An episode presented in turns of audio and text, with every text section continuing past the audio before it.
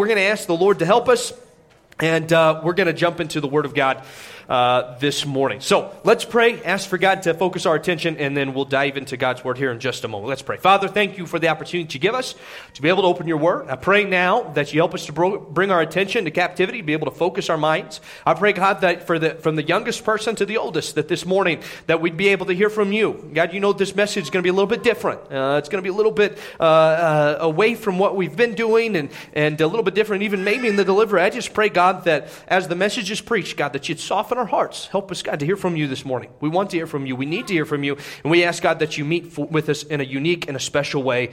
God, thank you for this opportunity to be able to preach your word. And thank you for this time of the year where we can celebrate you coming to the earth for us. We pray all of these things in your son's precious name. Amen. Well, hey, we, as many of you know, we've been going through the book of Mark for a long time, all right? In fact, we haven't stepped out of the book of Mark in, in quite some time. But for the next couple of weeks, next few weeks, all right, about the next four weeks or so, we're going to step out of the book of Mark and we're going to preach on this su- subject, a Christmas miracle. A Christmas miracle. That's, that's what we're going to talk about. And we're going to talk about some miracles in the scripture. And, and, listen, I know that we're almost finished with the book of Mark, and some of you are sitting here going, oh, we're, we're going to pull away right before we're, we're done. Uh, listen, we'll circle back around to it. We're going to come back and, and we will finish up the book of Mark. I promise you, uh, we've got a lot of incredible things that we're going to be looking at as we look at the death of Christ. That's where we are in the book of Mark. Uh, but for just a few mo- weeks, we're going to pull away and, and we're going to sp- specifically look at some Christmas miracles that we find in the scriptures. Now, I, I love Christmas. I love everything about it. I, I just do. I, I mean, like, I, I love every, every part of it. Um, I, love, I love the lights. I love the trees. I, I, love the cookies. I love the gifts. I love the get togethers. I love the songs, as we've already talked about. I love everything about it. I do. I just, I, I, I mean, even this morning, you wake up and, and uh, we, we were talking, uh, this morning, I was talking with Jose and Chelsea, and this morning, waking up and, and looking out, and it was still dark outside, but just kind of looking outside, and it was like, oh, I think that's white on the ground. I didn't, I wasn't sure. I, you know, I forgot that we live in Montana, and, and there is actually a wintertime that is going to come. And, uh, you know, and, and, I'm looking out there, and oh, man, you know, I mean, I, just, I love everything about it. Listen, I even love the claymations with the guy in the red suit, okay? There, you know, I know we got to bring this up every year because, listen, I'm a big fan of the claymation uh, movies uh, from, from the past, and some of you may think that I'm crazy, uh, but uh, my wife thinks it's nuts. Every once, every year I try to sneak them in, and she tries to stop our kids from watching them, and I just feel like she's ruining Christmas for me. But uh, we, we try to, try to get them in there. Uh, I, I love everything about it. Some of my favorite memories growing up come from, from this time of the year. I, I can remember going and,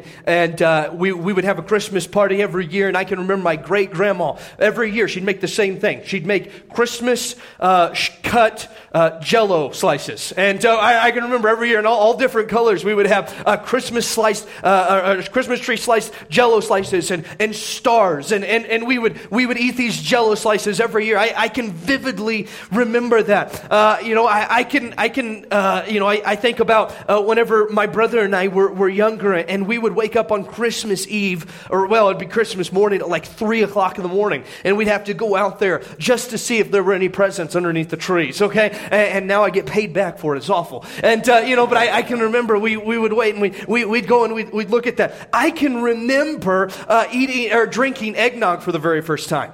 And the reason I remember that is because it was just like 10 years ago uh, that, I, that I drank eggnog for the very first time. Because in my family, for some reason, they thought the only type of eggnog that there was was spiked eggnog, so we never had it before. And, uh, and then I met Tressa, and she corrupted me. And so now I'm a lover of eggnog. I, I do. I, I, love, I love eggnog. And, uh, you know, I, I mean, I, remember all of these things. To me, there's nothing like waking up on Christmas morning with white covering the ground, Christmas music playing, and you can almost smell chestnuts that are roasting on an open fire. And uh, I have no idea what that actually smells like, and I don't know if people actually do that, but uh, I mean, in my mind, I can almost smell it, all right? Uh, I love Christmas. But for others, this time of the year is nothing but stress. you may be here uh, this morning and, and you hear about all these things, and all you're thinking is, ah, you know, I mean, I got so many things that I have to do. It's, it's a rat race with, with never enough time, and you're trying to balance the parties and the presents, and, and, and no matter what you do, no matter how much you try, it seems like nothing goes according to your plans. Just feels out of control. Sometimes in, in the midst of the craziness, it's easy to feel like everything is just falling apart. And rather than, than seeing Christmas miracles, all you see is Christmas chaos.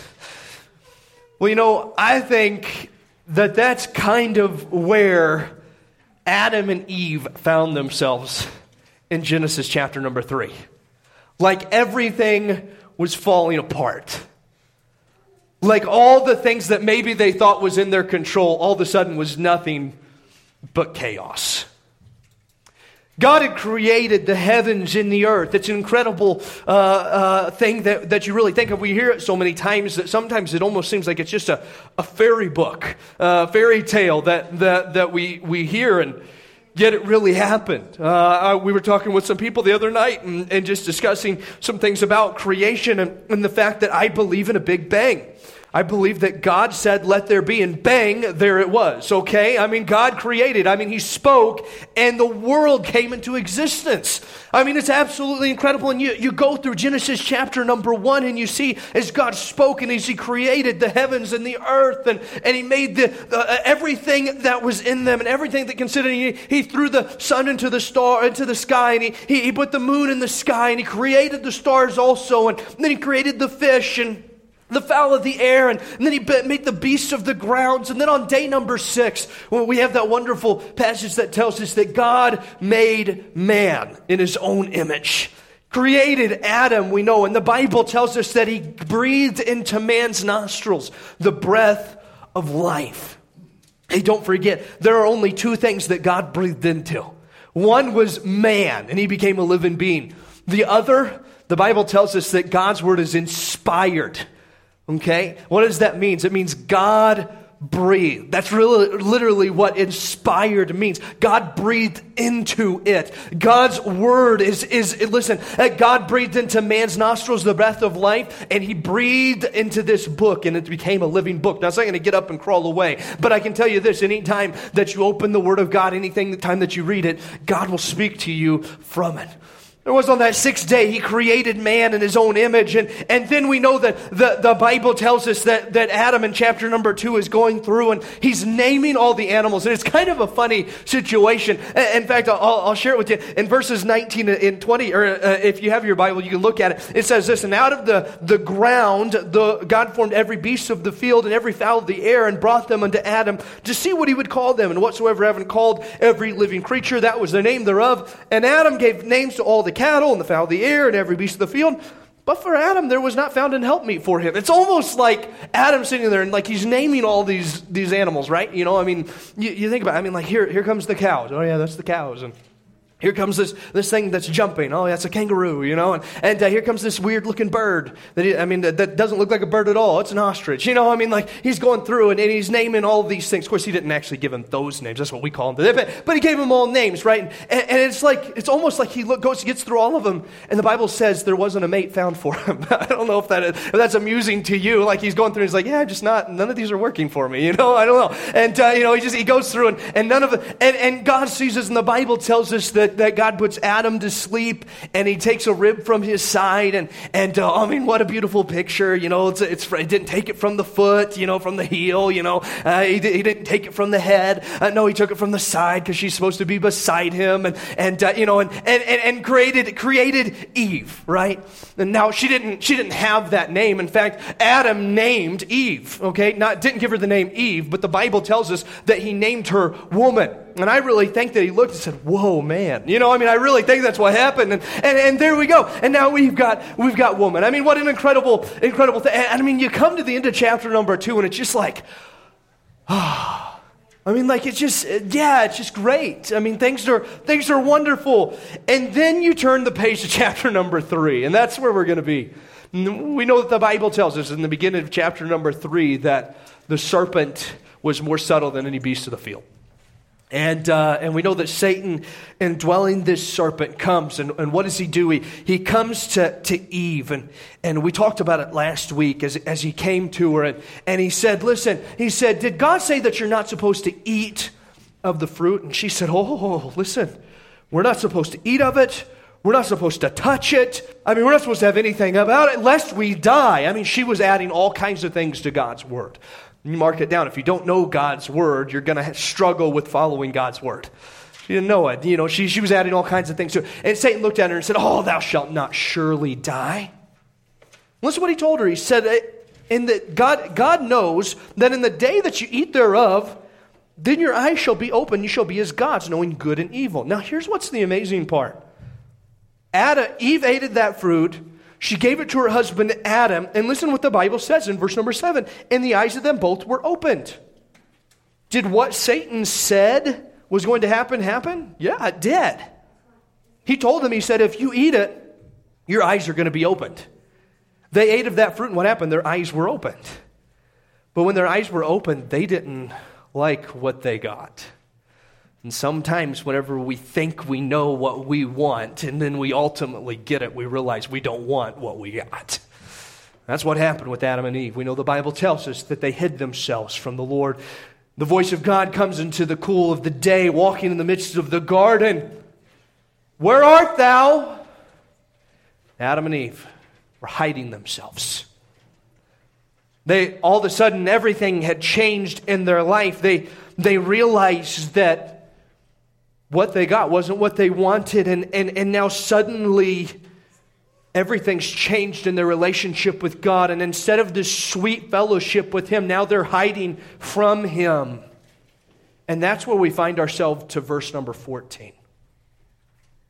And the Bible tells us in verse number 14, you can look in your Bibles or the screen, the Bible says this And the Lord God said unto the serpent, Because thou hast done this, thou art cursed above all cattle, above every beast of the field. Upon thy belly shalt thou go, and dust shalt thou eat all the days of thy life. It's interesting in verse number 14 because the Bible tells us that it's at this point that the serpent is no longer able to walk. I mean, just think about that there's only one, uh, there's a couple things that are scarier than a snake, okay? Some of you, maybe you like snakes, and um, I question your sanity, okay? I just do, all right? And, uh, but I mean, I hate snakes. There's, there's a couple things that's scarier than, than, than a snake, okay? One is you've probably seen on National Geographic the snakes that fly through the air, okay? That's absolutely horrifying, okay? That just steps things up a whole nother level. But the, another thing that's really scary is snakes that have arms and, and legs and can stand up, okay? Because that's kind of what it seems like what it was, okay? This, this serpent, I mean, we, you know, can you just imagine? I mean, we've all seen a cobra, right? That, that comes up like this and it's, oh, that's, that's freaky. You know, that's scary. I mean, can you just imagine? I mean, a snake that comes walking along, standing up on a time. I mean, like, that would be terrifying, okay? And, and, and God tells us here that God curses the serpent so that it's no longer able to do that, no longer to, to walk around. Now it will slither around in the dust of the earth. That's the curse that's put upon it. But look at verse verse number 15. Because verse number 15, as we're sitting here today, as we're thinking about Christmas and all these things, it's easy for us to think, what in the world? Why is Kyle uh, preaching in Genesis about Christmas stuff? I mean, this doesn't really make any sense. Well, we're going to see it here. Look at verse number 15. God says, And I will put enmity between thee and the woman, between thy seed and her seed. It shall bruise thy head, and thou shalt bruise his heel. Verse number 15 is where the miracle happens. Verse number 15 is where everything changes. Verse number 15 is the key to Christmas. Because verse number 15 was the first time that we see that even though Adam and Eve had sinned, God had a plan to cover their sin. See, in, in, in verse number 15, the Bible says this her seed. Now, listen, while the world is confused about the natural biology and science, we understand that it takes the seed of man to, to, to require conception to take place. And, and the Bible tells us in, in, in Romans chapter number 5 whereas by one man sin entered into the world, death by sin, and death passed upon all men because all men are sinners. They've all sinned. It isn't that we become sinners, we're born naturally with a predisposition to sin. That's the way that we are born. Because of Adam, who had sinned, his seed is passed to every person. We all stem from the, the genealogy, the lineage of Adam. We're all from Adam and Eve. And because of this, we have the seed of man. But don't miss what verse 15 says, because this is the key, really, to Christmas. The first example of what Christmas was going to be, what was going to come. Verse number 15 tells us, her seed. Her seed. In a moment when everything seemed lost and, and it appeared that the perfect plan of God was already derailed and, and with one bite the whole world was now tilted off of his axis. And while Adam and Eve probably believed that they had just ended God's plan uh, just after it had begun we find in verse number 15 the miracle that God already had a plan in motion to pay for the failure and sin of the whole world.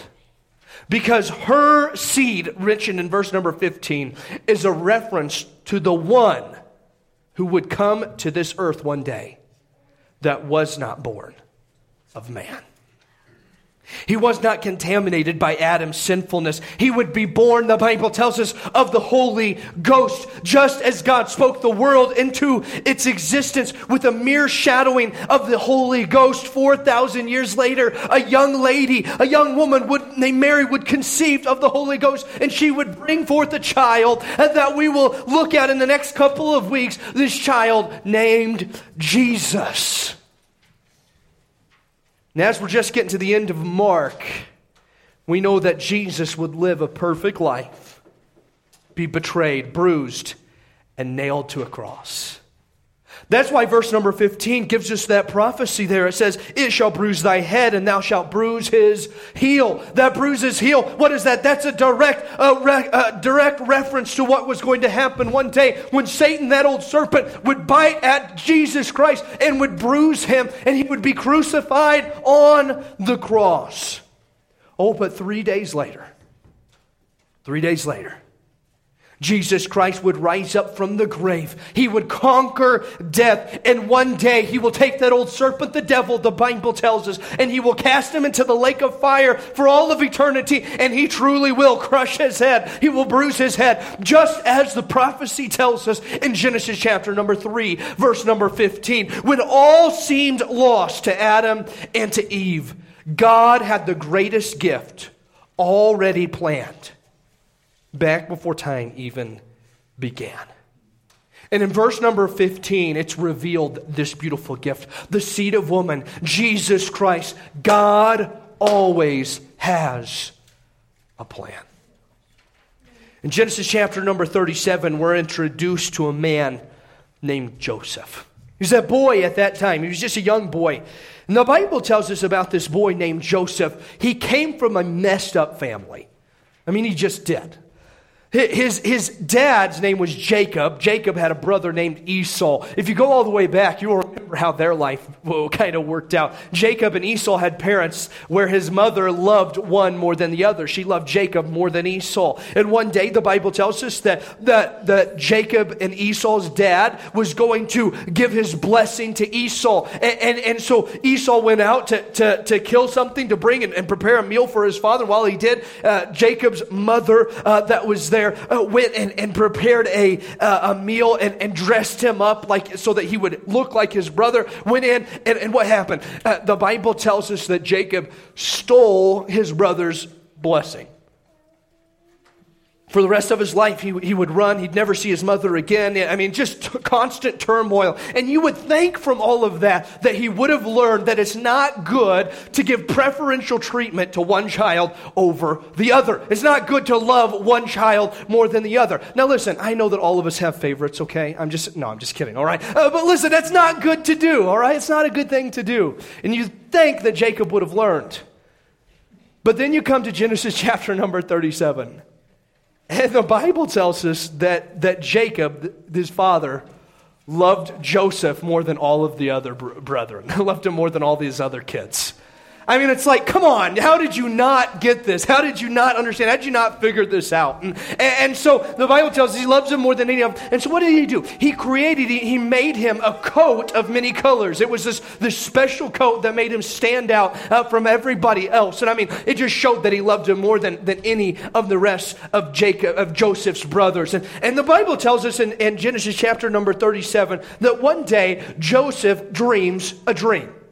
He dreams a dream, and, and this dream that he has is that his brothers and his, bro- and his father and his mother will one day bow down to him. And Joseph was the type of guy that when he had a dream, he wanted to tell everybody about it. All of you probably have experienced this at one point or another. My wife, anytime that she has a dream, the first thing that she has to do is wake up and tell me about it. And uh, I don't know about you, uh, but Tressa, I don't know where it comes from. She has some of the most terrifying dreams. And like she tells me, and I'm like, where did that even come from? I mean, she does not watch scary scary movies. I don't know where it comes from. And, uh, but, but I mean, like, uh, she'll wake me up in the middle of the night. And, and Kyle, I had a dream. I was like, good for you. You know, I mean, like, come on, you know, uh, I, I, was dreaming myself and I'd be just fine to go back to it, all right? And, uh, you know, uh, and so Joseph, what did he do? Well, he shared his dream with his brothers. And, and, and the Bible tells us, shared it with his brothers, with his, with his father, and the Bible tells us that because of his dream, that they hated him even more, okay? Uh, already they hated him because their dad loved him more than the rest, and now they hate him even more because of his dream.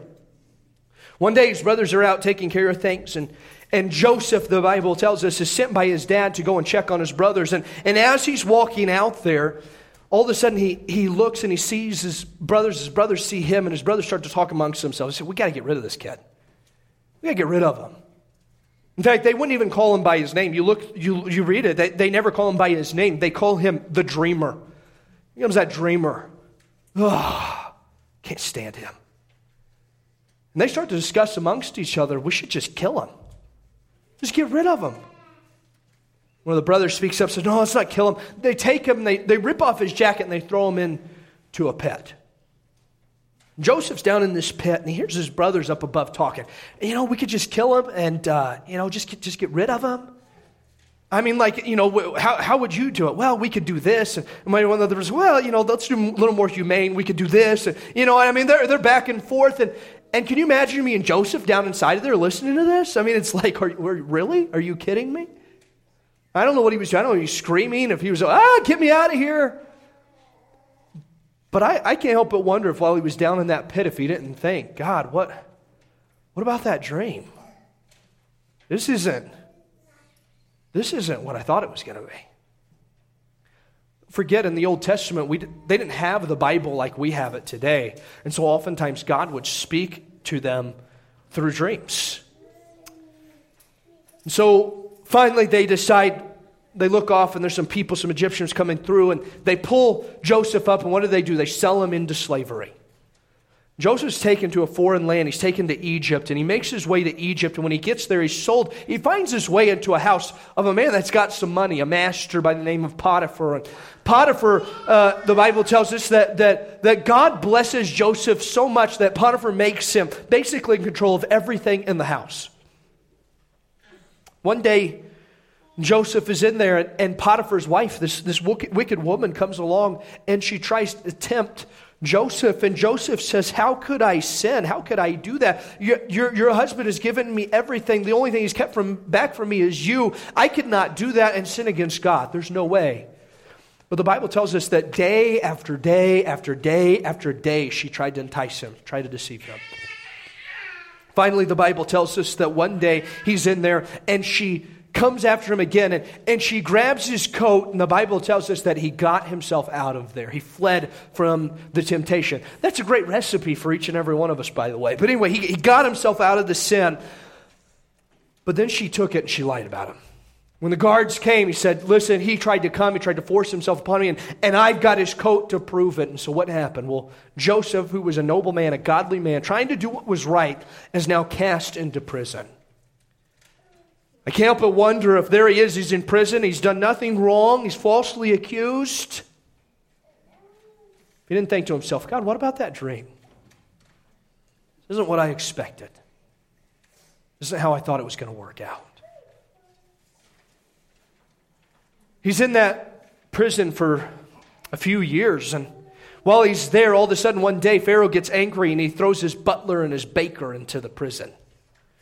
The Bible tells us his, butler and his baker are put in there, and, and each of them, it's kind of funny. And uh, I, I, actually got to read it to you because it's, it's, this is pretty great. there he is, he's, he's in there, and, and I think this is, this is just funny to me. Joseph, one day, he sees them. And he comes over to him. The Bible says in verse number, in chapter 40 of Genesis, verse 6 and 7, it says, And Joseph came unto them in the morning, and he looked upon him, and behold, they were sad. And he asked Pharaoh's officers that were with him in the, the ward of the Lord's house, saying, Wherefore look ye so sadly today? Listen, okay, they're in prison, okay? And Joseph goes to him and he says, Why are you guys so sad? You know, I don't know. Uh, it's just like, hello. I mean, you, uh, you see uh, chains, right? You know, I mean, but what's funny is their answer. They don't say we're in prison. They say, well, we had a bad dream. it's just, I don't know. It's just comical to me. And, uh, and so, you know, here they are. You know, we got a bad dream, but we don't know what the dream means. And, uh, and Joseph says, well, tell him to me. And they tell him. And, and Joseph interprets the dream for him. It's, it's good. And, uh, and for one of them, he, he interprets the dream and, and he says, listen, to the butler, he tells him, he says, listen, and, and, and, in three days, he says, you're going to be restored back to the house of Pharaoh tells the butler. And the baker's like, oh, that's great news. Listen, I mean, your dream was, was so good. And he comes to him and he says, hey, well, tell me what my dream meant. And Joseph says, well, in three days, you're going to die. and uh, it, was, it was not good news. And, and, sh- and whenever he tells him this, he looks at him, he tells that, tells that, that butler, he says, listen, he says, when you're restored, don't forget about me. Don't forget about me. So I'm down here, I'm wrongly accused. Will, will you remember me? Yeah, yeah, Joseph, I will not forget about you. How could I forget about you? You told me the dream. I mean, I was having a bad day. I was sad, and you made me happy. I will not forget about you, Joseph. And what happened? Three days later, sure enough, he's restored, and he forgets about Joseph. Two years pass by. Two years. Some of you kids in this room, you've barely been alive longer than two years, okay? I mean, two whole years passed by. One day Pharaoh has a dream. And he's sad, okay? And, and, and the, butler, the baker, butler looks and he says, Wait a second. You need somebody to tell you what your dream means. He says, I know a guy. When I was in prison, he told me all about my dream. And, and he goes down, he says, Oh, listen, pull that guy up. And sure enough, Joseph is pulled up. He tells, tells Pharaoh the dream. He says, Listen, there's going to be uh, the, these three and a half years of prosper, then there's going to be three and a half years of famine. He says, You need to store up that which is good during, during those first years, and then you need to, to, to, to, to to, to be ready for those famine years. And, and sure enough, it's exactly what happens. And, and the Bible tells us that Pharaoh puts Joseph in control over all the land and all the goods that come in. In fact, Joseph is now second in command of everything, everything in the entire land. Second most powerful. One day he's, he's sitting there and he's looking out and he's dividing amongst things. And all of a sudden he looks out and he sees 10 men come walking to him. 20 years have passed by at this point from the time he was in the pit. And he looks out and he sees these 10 men walking towards him. And right away he recognizes them. It's his brothers. They haven't changed much. Isn't it funny whenever you, you leave home for a little while and you go back and everybody's still the same. It's like, you know, you've, your life has changed so much, but then you go back and it's like, man, everything's still the same. And, and, and here they come. They're, they're just the same. But Joseph's changed. I mean, now he's second command in Egypt. They don't recognize him. And what the Bible tells us in, in Genesis chapter number 42, verse number 9, is, is one of the most, I think, is one of the most wonderful verses in all the Bible. The Bible tells us this and Joseph remembered the dreams which he dreamed of them. Here they are. They come and they bow down before him, and all of the sudden, for Joseph, he goes, I remember. When I was in that pit, he was saying, oh, God, this isn't what I thought it was going to be like. God, what are you doing here? When I get put in prison, falsely accused, he said, God, what's going on here? I don't, I don't know. What am I doing here? When he was forgotten. God, why am I still here? Two years. But all of a sudden, it all made sense on that day. He looked back and he understood God, God had a plan all along. I didn't see it. 20 years passed by, but now I understand. God had a plan the whole time. In fact, at the end of his life, his brothers come to him after his dad dies and they say, Oh, oh no, now dad's died, dead. Now Joseph's gonna, I mean, he's gonna come after us. He's gonna take our lives. And Joseph said, No, no, no, guys, listen. Satan meant it for evil, but God meant it for good. God had a plan all along.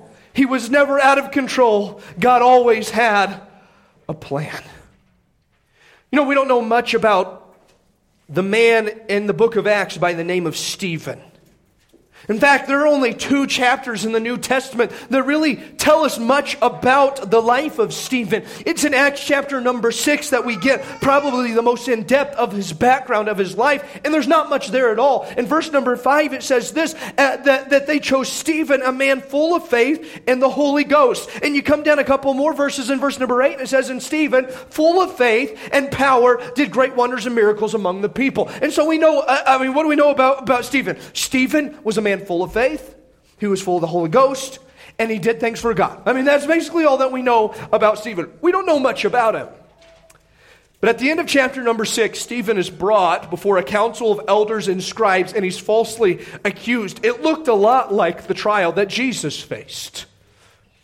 I mean, the council of elders, the, the scribes, they're there. And the Bible tells us they even set up some false witnesses to testify against them. That's exactly what took place. They had these people, they gathered together to testify against him. And in chapter number seven is one of the most powerful and convicting messages that you will find in the entire New Testament. For 53 verses, he begins with Abraham, makes his way through Joseph and to Moses and ultimately he lands the finger pointing directly at them and he points it in their face and he says, You have murdered the one true, just one, Jesus. It's powerful. You ought to just sit at, go home and, and read it after the service. Acts chapter number seven. The people in fury and anger so overcome, the Bible says that they rush upon him and they begin to gnash on him with their teeth. They literally begin to bite him. And then ultimately they begin to stone him to death. We, we talked about a few weeks ago what a powerful thing it was. As, as, Stephen was dying, the Bible tells us that he looked up and he beheld Jesus standing on the right hand of the throne of God. And I believe Jesus was standing up there giving him a, sta- a standing ovation, saying, Well done, Stephen. Well done. You finished well, Stephen. You finished your course well. Oh, what a powerful, powerful testimony. But while his powerful example of sacrifice and boldness for the Lord is, is admirable and something to be sought after, the question could be brought why? Why did Stephen have to die?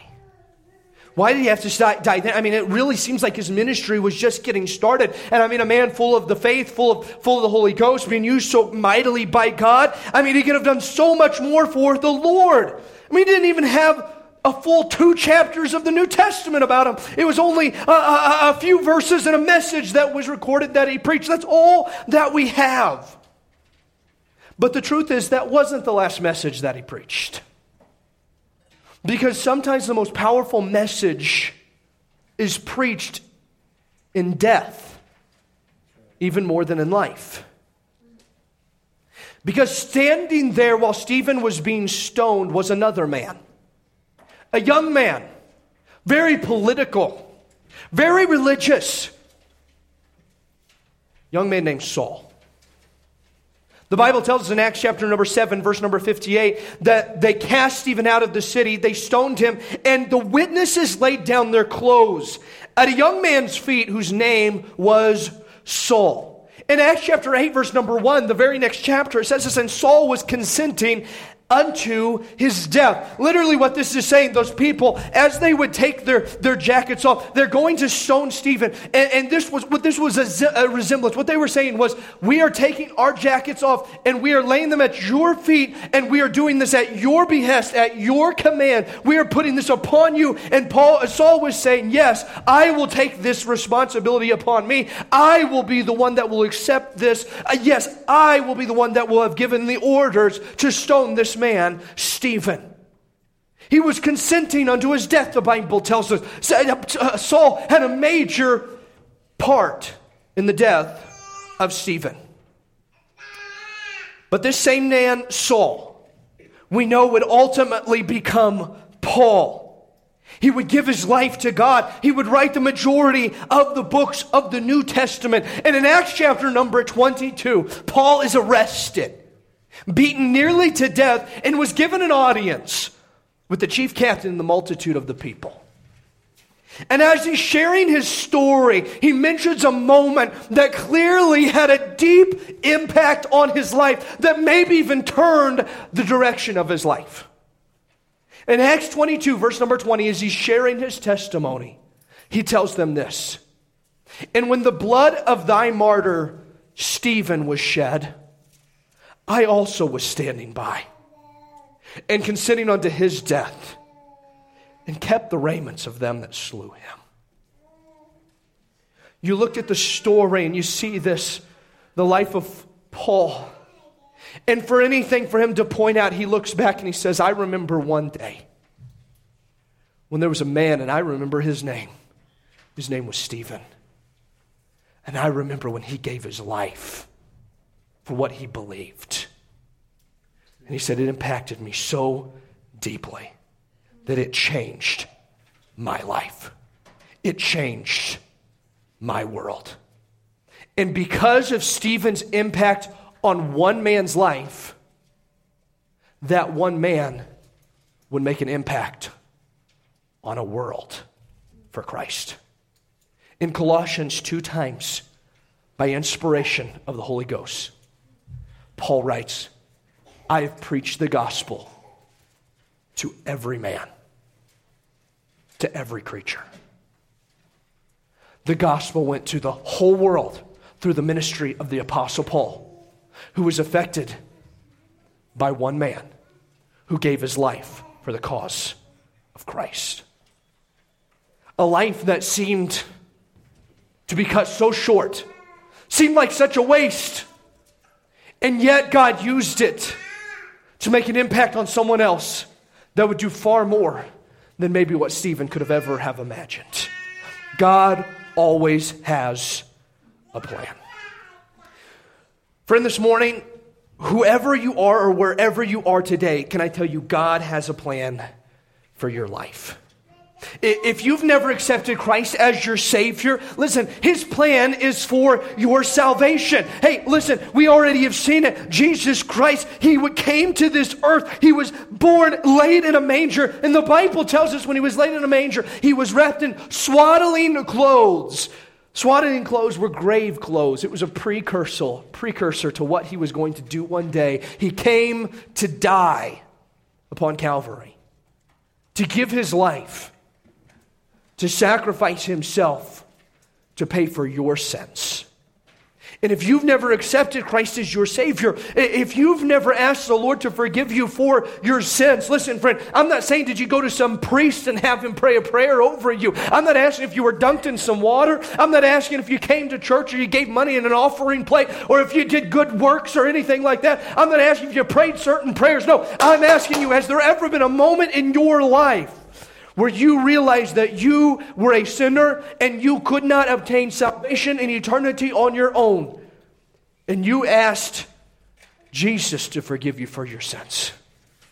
And you put your full faith and trust in Him and what He did for you on the cross. If that day hasn't come, then friend, listen today. That's what you need to do. That is God's plan for your life. The Bible tells us that His will is for everyone to be saved. He's not willing that any should perish and spend eternity in hell. He wants everybody to accept Christ as their Savior.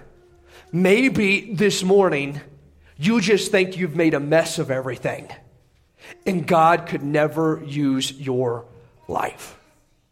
Friend, don't forget the miracle in the garden. Don't forget that God was not surprised by the situation that Adam and Eve found themselves in. And listen, God is not surprised by your situation either. He still has a plan for your life.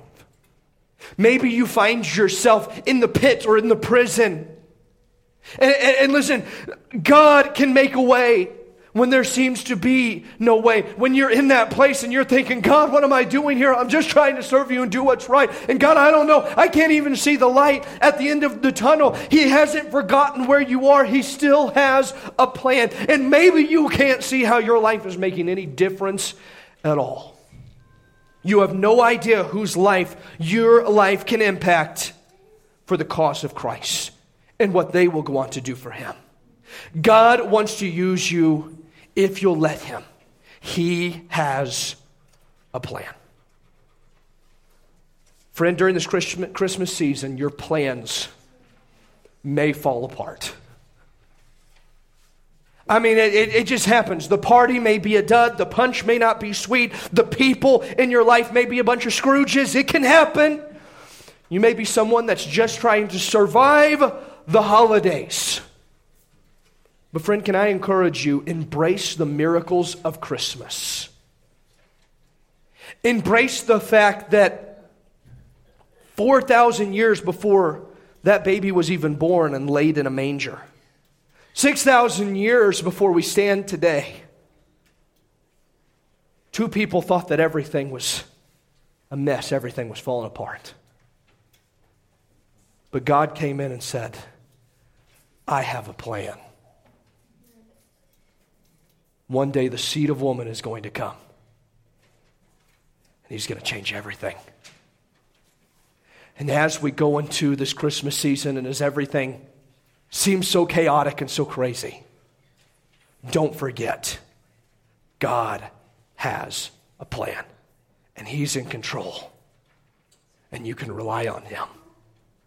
When everything's falling to pieces, God is in control. Let's have heads bowed and eyes closed this morning as we finished. Young people, you've done so good listening. I appreciate everybody paying such close attention. And maybe this morning you're here and the Holy Spirit has spoken to your heart. And maybe you found your pla- yourself in one of those places. Maybe you found yourself where, the, where, where Joseph was in the pit, in the prison, and you're, I mean, you're just, what in the world's going on? Maybe you, you find yourself where, where Stephen was thinking, God, what are you even going to do with my life? I, I just feel like, I feel like I'm not, not leaving anything that's going to last. Maybe you feel like Adam and Eve in the garden, and you just think you've made a royal mess. And how could God do anything with your life? Friend, God is in control, and He has a plan for you this morning, will you trust Him with it? Will you lean on Him? Will you give it to Him? And see that God can make a way, that He's a plan when we cannot see the answers. With heads bowed and with eyes closed this morning, we're going to have a time where we can just spend in prayer with the Lord. Let's stand together and the music is going to play and let's, let's spend a few moments just talking to the Lord. I'd encourage you to pray to Him where you're at. Father, bless this time now of invitation and work in hearts as only you can. We pray in Jesus' name. Amen. With heads bowed and with